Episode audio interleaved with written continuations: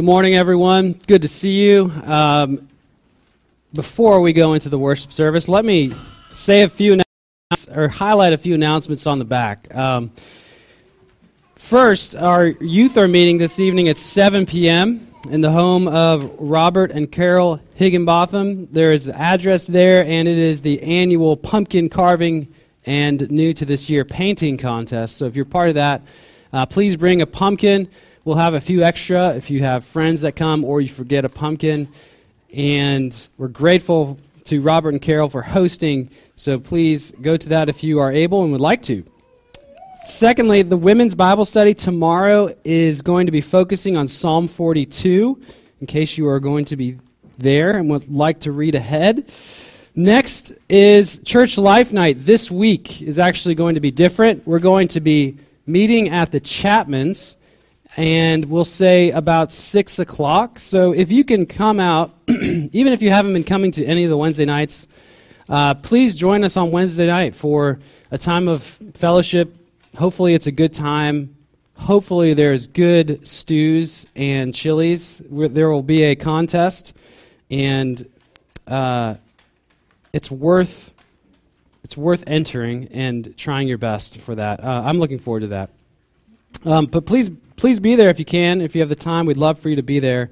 Um, lastly, this coming Sunday, this coming Sunday, we'll have our fifth Sunday supper, our dinner, lunch, however you call it, after the worship service.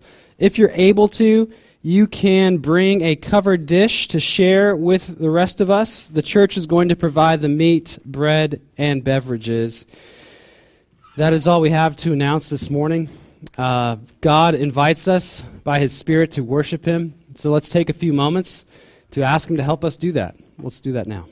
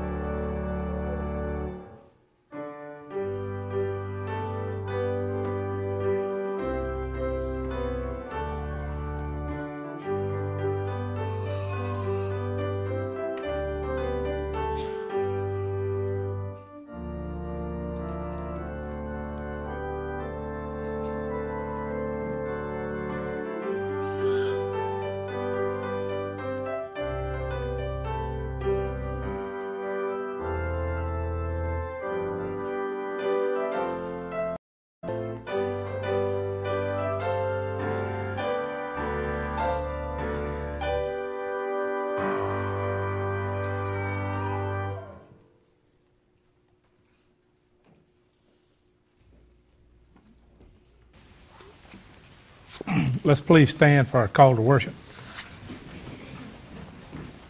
Call to worship comes from Psalm 47, verses 1 through 7. Clap your hands, all peoples. Shout to God with loud songs of joy. For the Lord, the Most High, is to be feared, a great king over all the earth. He subdued peoples under us and nations under our feet. He chose our heritage for us and the pride of Jacob, whom he loves. God is gone up with a shout the Lord with the sound of a trumpet. Sing praises to God. Sing praises. Sing praises to our King. Sing praises. For God is the King over all the earth. Sing praises to Him.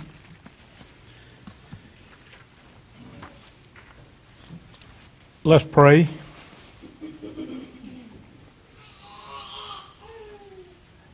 Father, we thank you for this day. Lord, we just ask that you would bless us and keep us.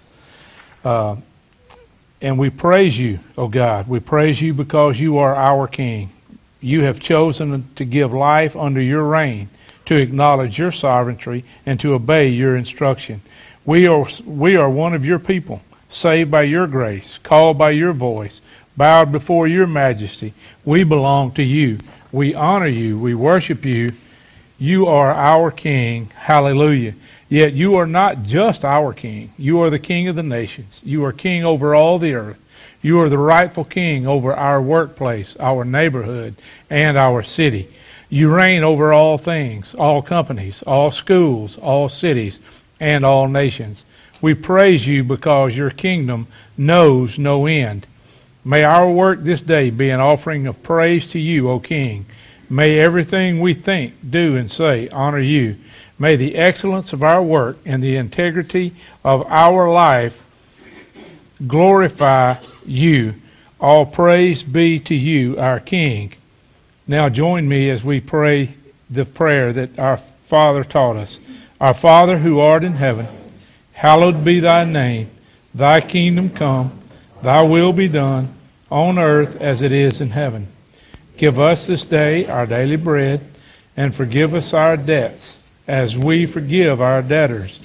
Lead us not into temptation, but deliver us from evil. For thine is the kingdom, and the power, and the glory forever. Amen. Yes.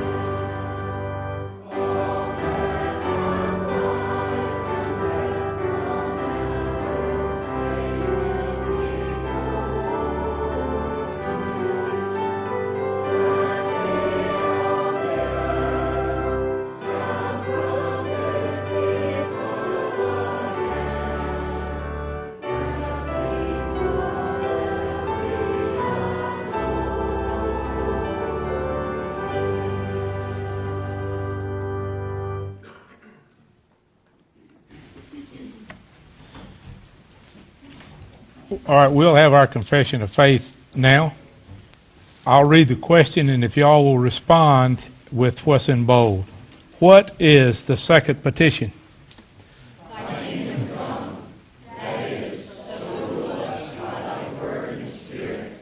And more and more we submit to thee. Preserve and increase thy church. Destroy the works of the devil, every power that raises itself against thee, and every conspiracy against thy holy word. Do all that is un- wherein thou shalt be all in all. You may be seated.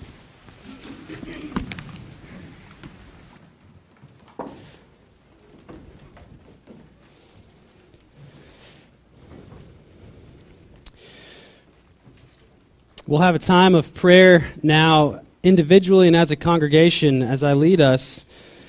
And this second petition from the Heidelberg Catechism, it's the second petition of the Lord's Prayer. And this is the final section of the Heidelberg Catechism that goes through this prayer uh, piece by piece. And it's what I would like to, it's what I will base my prayer around, and it's what we can be praying individually as we go into a time of silent prayer and confession. So you can look at that confession question and be thinking about the ways in which you can be praying to those ends. Um, it is good for God's people to be praying that God's kingdom would come in all the fullness that's detailed here and in, across Scripture. So I would invite you now to go to God who loves you and hears you, enjoys being with you in conversation and prayer, and pray to Him. Confess your sin, ask that God's will and His kingdom be done on earth as it is in heaven, and then I'll lead us in a time of corporate prayer. Let's go to God in prayer now.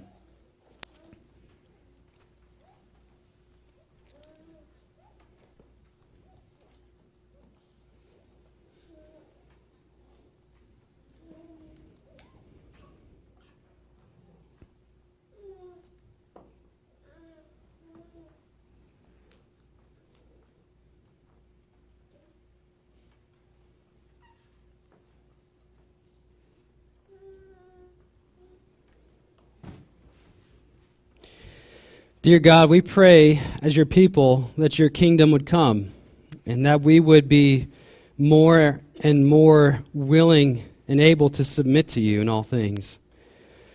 God, we pray that you would change us by your love, that we would desire more and more to seek your wisdom and your, war- and your word for every portion and part of our lives. We pray, God, that you would preserve your church and increase it. Jesus, you have promised to do these things, and you instruct us to pray for these things because you have ordained our prayer to be an instrument for your work and glory. Lord, you know that the devil and his legions conspire against you and your people, and we pray that you would destroy them and protect your people. Lord Jesus, most of all, we pray that you would come quickly. Would you train every person here in the life of grace? To be able to speak and live out the gospel so that we would bring more and more people to the good life that you have for your people. God, we pray you would make us kingdom people. Help us to have relationships that are built on the righteousness of Christ so that we can be vulnerable, so that we can share our weaknesses, bear one another's burdens, encourage one another, and cheer each other on. Lord, we thank you for the work you're doing in this church as we see the ways in which your kingdom is at work and spreading through us. Lord, we thank you for the fall festival this past week and the relationships that were strengthened, as well as the joy event this past week that brought many people together uh, for fellowship, for fun, to celebrate the gifts that you have given us. We pray, Lord, that you would bless our gatherings this week, whether it be the women's Bible study or our Wednesday night gathering uh, or our fifth Sunday supper this coming Sunday. Lord, as we gather for life together, we pray it would be shaped by the gospel. Lord, would you lead our youth group into a deeper understanding of your love for them and the life you desire for them. Father, Son, Holy Spirit, would you encourage and strengthen us for the coming week and all that it will bring? Lord, would you continue to heal and bring recovery to those who are either sick or recovering from surgery? We pray for Ed that you would continue to give him strength and heal him. God, we praise you, we serve you, we worship you and honor you this morning. We pray all of this in Jesus' holy and loving name. Amen.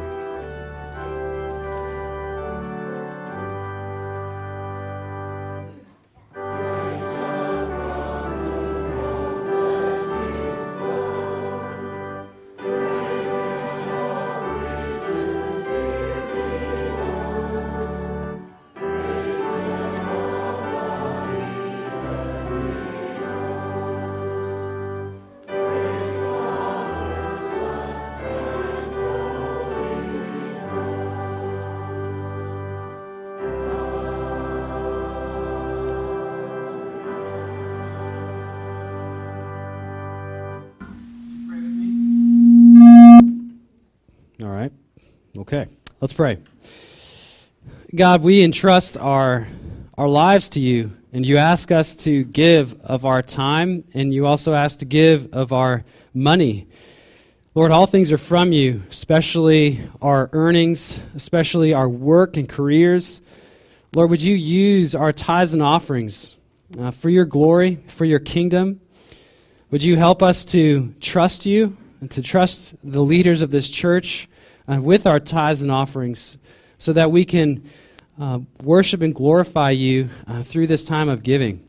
God, would you impact the lives of families within our church, of those in our community who are in need, uh, especially as we go into these colder months? God, there are so many people who are in need. Help us to be uh, to play a role in that.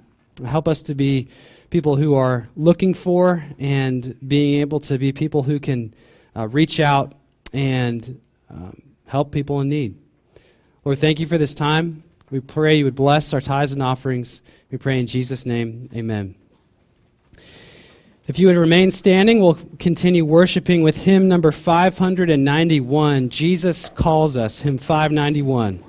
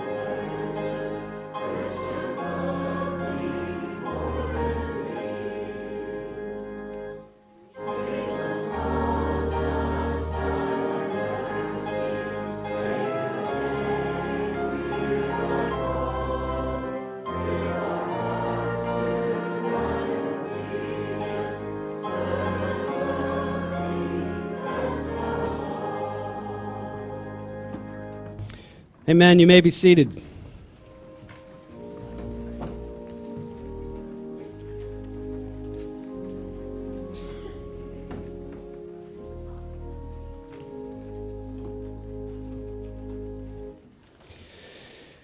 I invite you to take a Bible and turn to Mark chapter 3, starting at verse 13. Mark chapter 3, starting at verse 13 we have been going through the Gospel of Mark. I've been enjoying it so much. And up to this point in Mark, Jesus has been showing us his authority over different areas of life, whether it be the physical realm, the spiritual realm, whether it be the Sabbath itself. Uh, Jesus is showing us his power, his mercy, his kindness, and we're now seeing more and more the reaction to Jesus and what that means. And we'll see in our passage this morning that we that there are people who are near Jesus but aren't necessarily with Jesus. People who are near Jesus but not necessarily with him. So please read with me Mark chapter 3 starting at verse 13. And he went up on the mountain and called to him those whom he desired, and they came to him. And he appointed twelve whom he also named apostles, so that they might be with him and he might send them out to preach and have authority to cast out demons. He appointed the twelve Simon, to whom he gave the name Peter, James, the son of Zebedee, and John, the brother of James, to whom he gave the name Boanerges, try, James, uh, the son of Zebedee, and John, the brother of James, to whom he gave the name Boanerges, that is, sons of thunder, Andrew and Philip and Bartholomew and Matthew and Thomas and James, the son of Alphaeus and Thaddeus and Simon the Zealot and Judas Iscariot, who betrayed him. Then he went home, and the crowd gathered again so that they could not even eat. And when his family heard it, they went out to seize him, for they were saying, He is out of his mind. And the scribes who came down from Jerusalem were saying, He is possessed by Beelzebul and by the prince of demons he casts out the demons.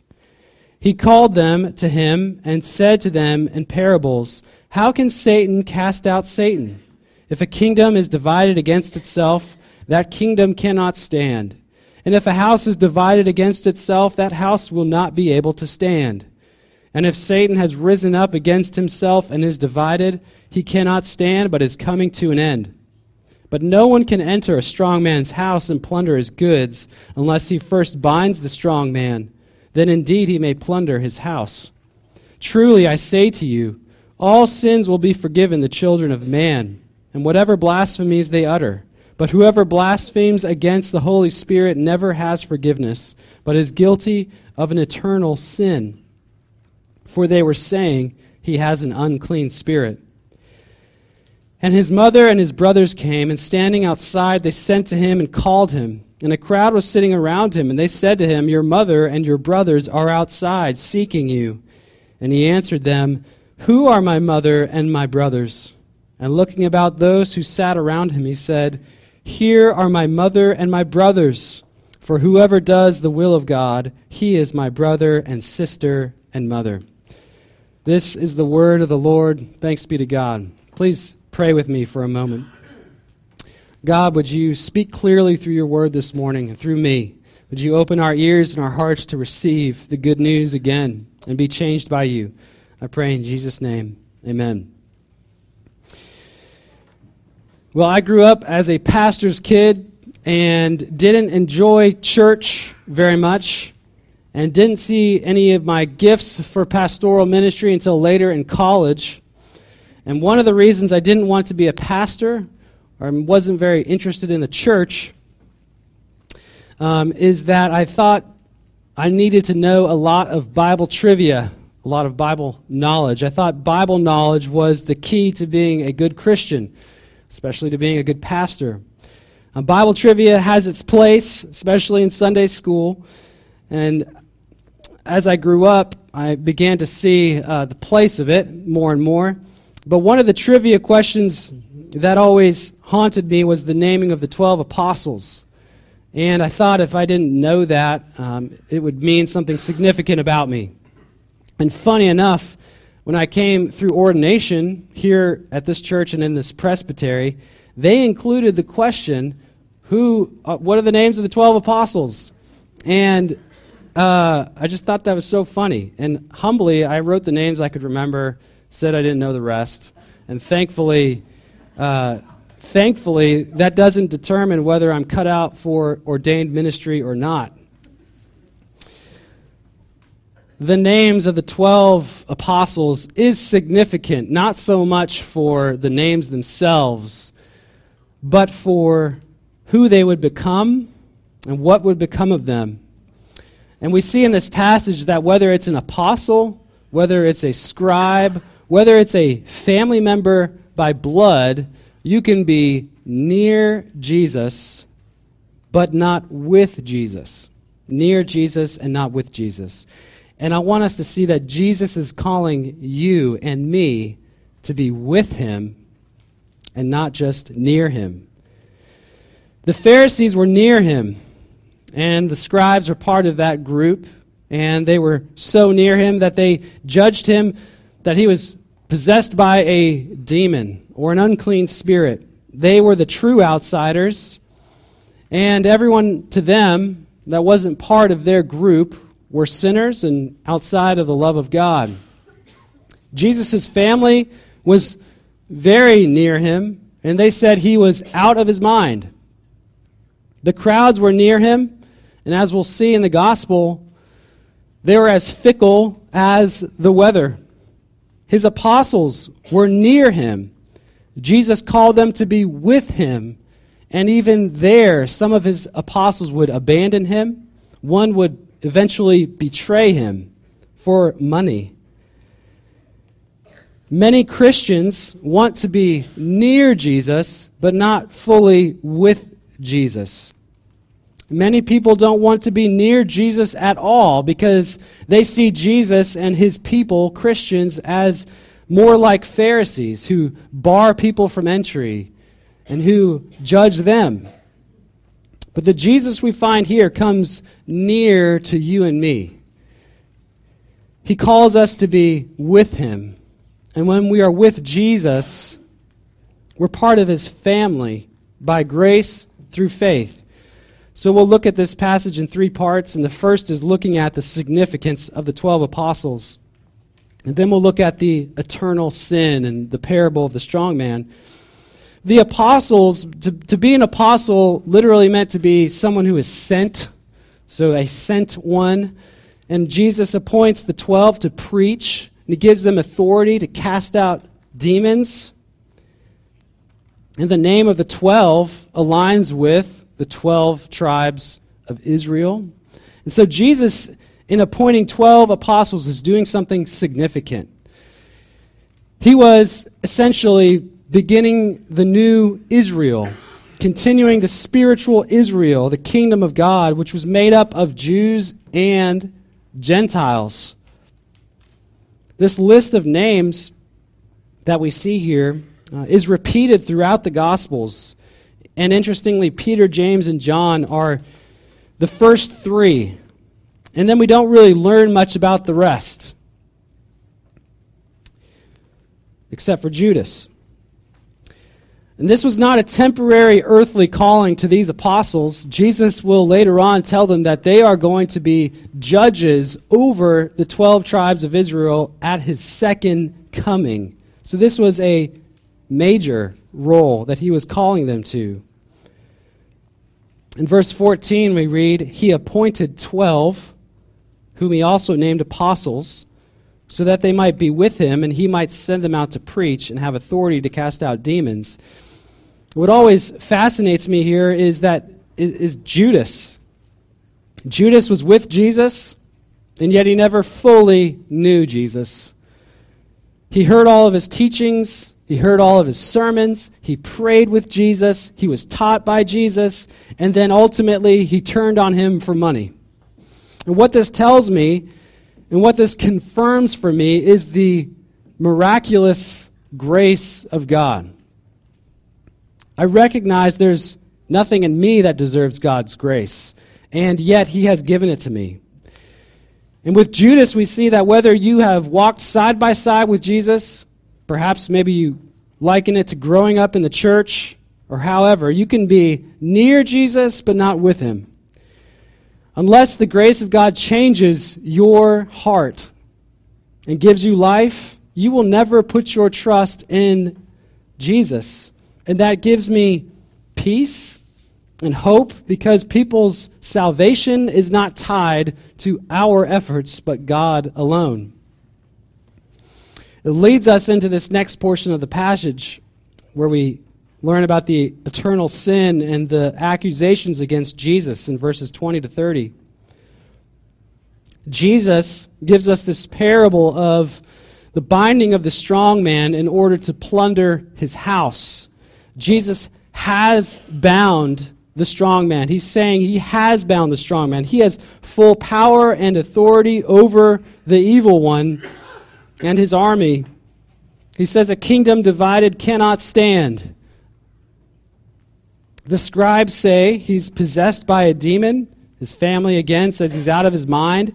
And it's in this context that we come across this passage which has troubled many Christians throughout the ages over their assurance of salvation. And you can read with me in verse 28. Verse 28 says, Truly I say to you, all sins will be forgiven the children of man, and whatever blasphemies they utter. But whoever blasphemes against the Holy Spirit never has forgiveness, but is guilty of an eternal sin, for they were saying he has an unclean spirit. Uh, some of you know who John Bunyan is. He wrote Pilgrim's Progress. Uh, he was a pastor in the 1600s. And he, some psychologists, looking back on John Bunyan's life and his testimonies and his, his writing, they believe that he suffered from something called obsessive compulsive disorder. And this manifest, manifests itself in some people as a barrage of intrusive thoughts. Things that you don't want to think about come into your mind over and over and over again. Thoughts that are repulsive, thoughts that go around and around with no relief. And someone with this uh, disorder may eventually believe that they are the reason they have these thoughts. They start to blame themselves for these intrusive thoughts. They begin to hate themselves sometimes for their thought life. Maybe you have struggled with this or you know someone who struggled with this. Praise God, there are tools available and, and counseling available if you struggle with this. But John Bunyan says this about this. He's, he was someone who struggled with this passage of Scripture as one of those intrusive thoughts. He said, Sin and corruption would as naturally bubble out of my heart as water would bubble out of a fountain. I thought that everyone had a better heart than I had. I would have exchanged hearts with anybody. I thought no one but the devil himself could equal me for inward wickedness and pollution of mind. I concluded that this condition that I was in could not stand with a state of grace.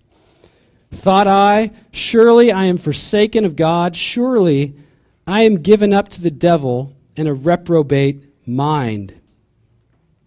John Bunyan continues just for a couple more sentences. He says, I did ever so know now what it was to be weary of my life and yet afraid to die. Oh, how gladly I would have been anybody but myself, anything but a man, and in any condition but my own. There was nothing that did cross my mind more frequently than that it was impossible for me to be forgiven my transgression and be saved from the wrath to come. For John Bunyan, he had had this thought that he had blasphemed against the Holy Spirit, against God, and that he was so struck by this that he was afraid even to die because he would then face judgment. Bunyan would eventually find freedom from this. He would find peace with God, even in spite of continuing this this condition would continue with him, but he found peace.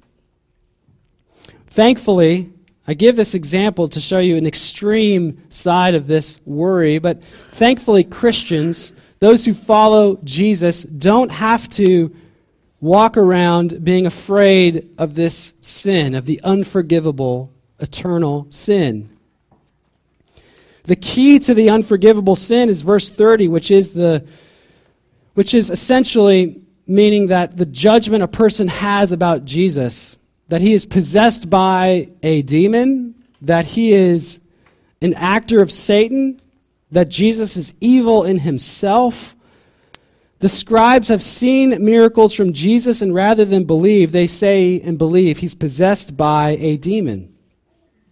The sin against the Holy Spirit is believing that Jesus is motivated by the devil rather than by God, by love, or that Jesus is given power by the devil other than God. We don't have to walk around wondering if we've committed this sin, thankfully. There is no line we can cross where God will say, You can no longer be forgiven. You have committed a sin so egregious that you can't be forgiven anymore. That does not happen with God. There is no record of anyone ever asking for forgiveness this side of heaven and hell and God not granting it. God is a God of forgiveness. No matter your sin, He invites you to come to Him. So, anyone worried about committing this sin has not committed it. Essentially, if you're worried about committing this sin, you have not committed it.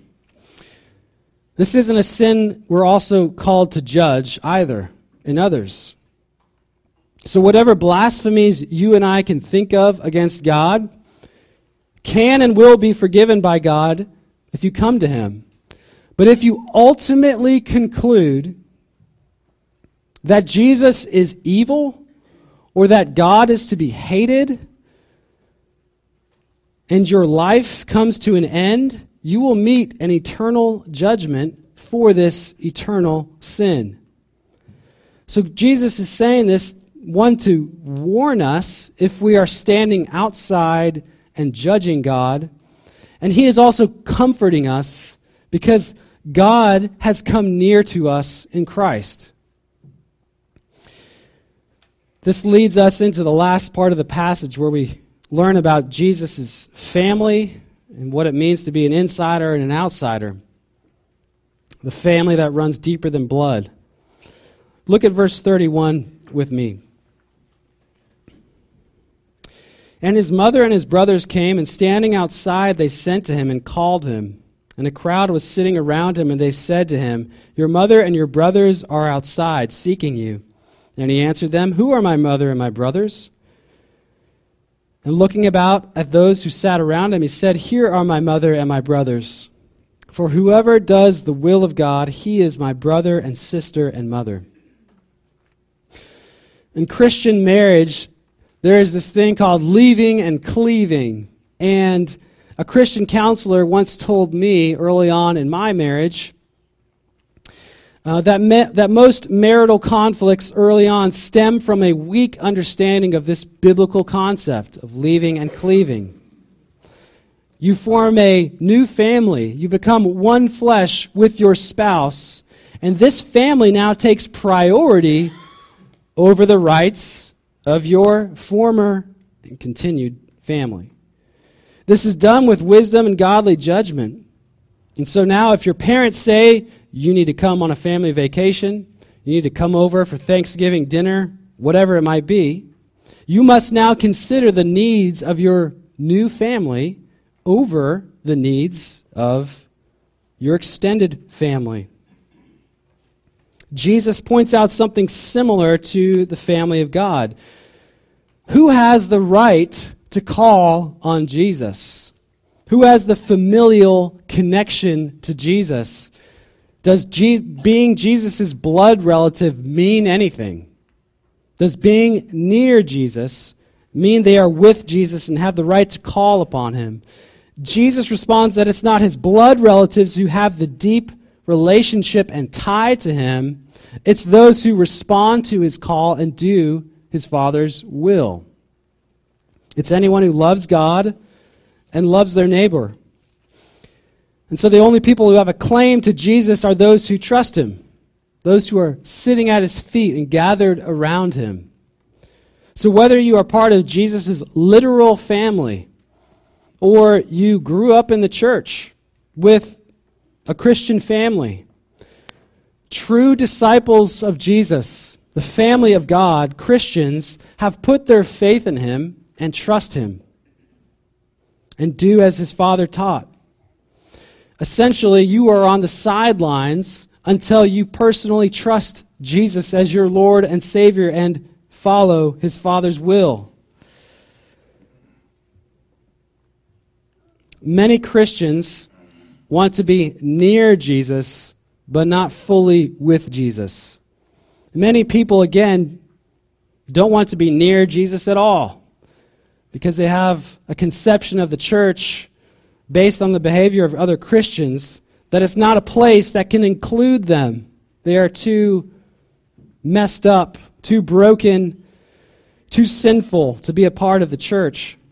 But the Jesus we find here comes near to you and me. He brings us near to himself. He calls you to be with him. And when you are with Jesus, you're adopted into his family, you are forgiven, and you are loved. So perhaps you like to be near Jesus but not fully with him, like me. I like to take up the Bible and focus on the areas that I can really agree with and do and achieve, the parts that are too difficult for some of us or that we think are wrong, we say they're optional or they're nice, but we don't really have to obey those parts of it. Jesus is calling you and me to be with him. And that means we're called to do his will. We're called to trust God's will over our own will. It's a miraculous and gracious work of God's Spirit to change someone's heart from self love to the love of God, from being Lord over our own life to having Jesus be Lord over our life. And so until we trust God's will over our own, until we trust that God has sent his son Jesus to die in our place for our sins, and that his will is best We'll be on the outside looking in. We'll be near Jesus, but not with Jesus. To be with Jesus is to be fully known in all of our weaknesses and sin, and to be fully loved at the same time. To be with Jesus is to know that we are flawed sinners and loved by Jesus all the same.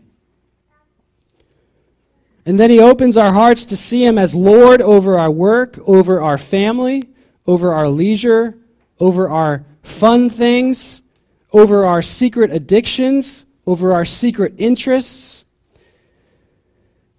The bond that goes deeper than the blood of our relatives is the bond of Jesus' own blood spilled for you and for me. To be part of this family to be a true insider to the God of grace causes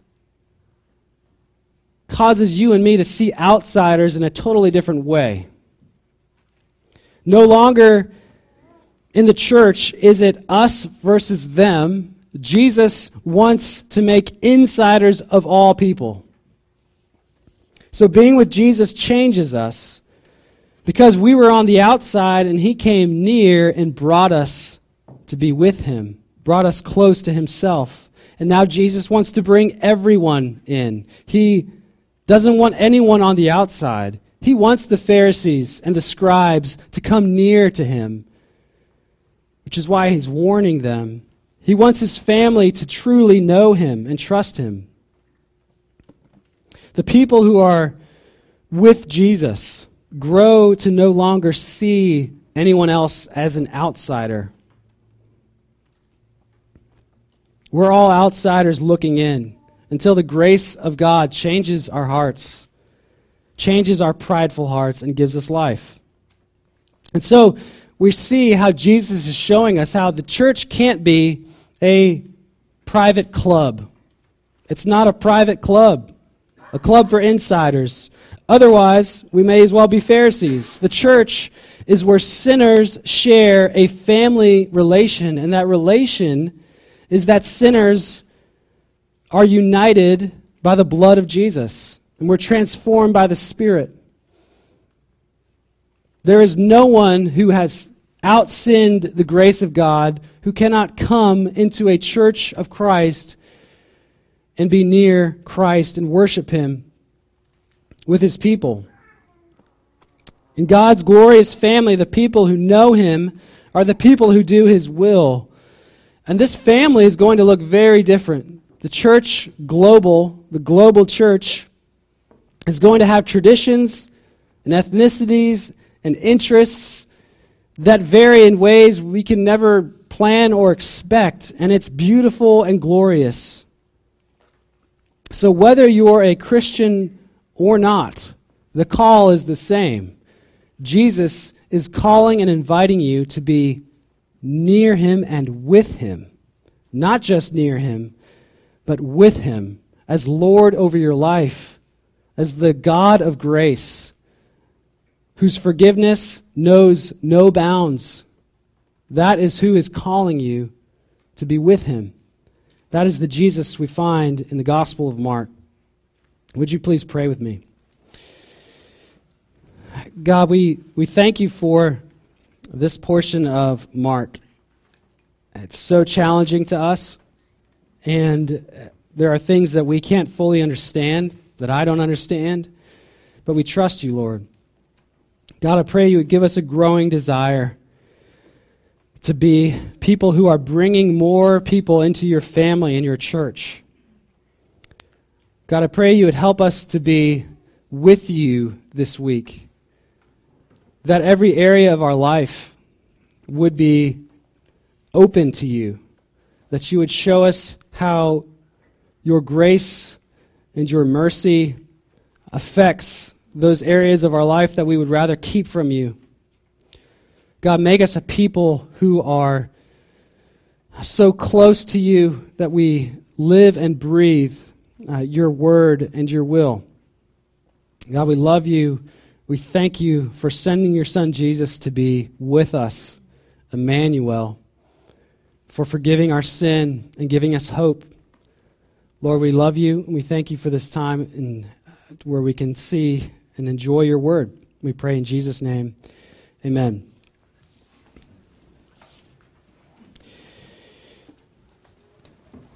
Well, if you would stand, I invite you to stand, and we will continue in our worship service with hymn number 672, which is Trust and Obey. Let's continue worshiping with hymn 672.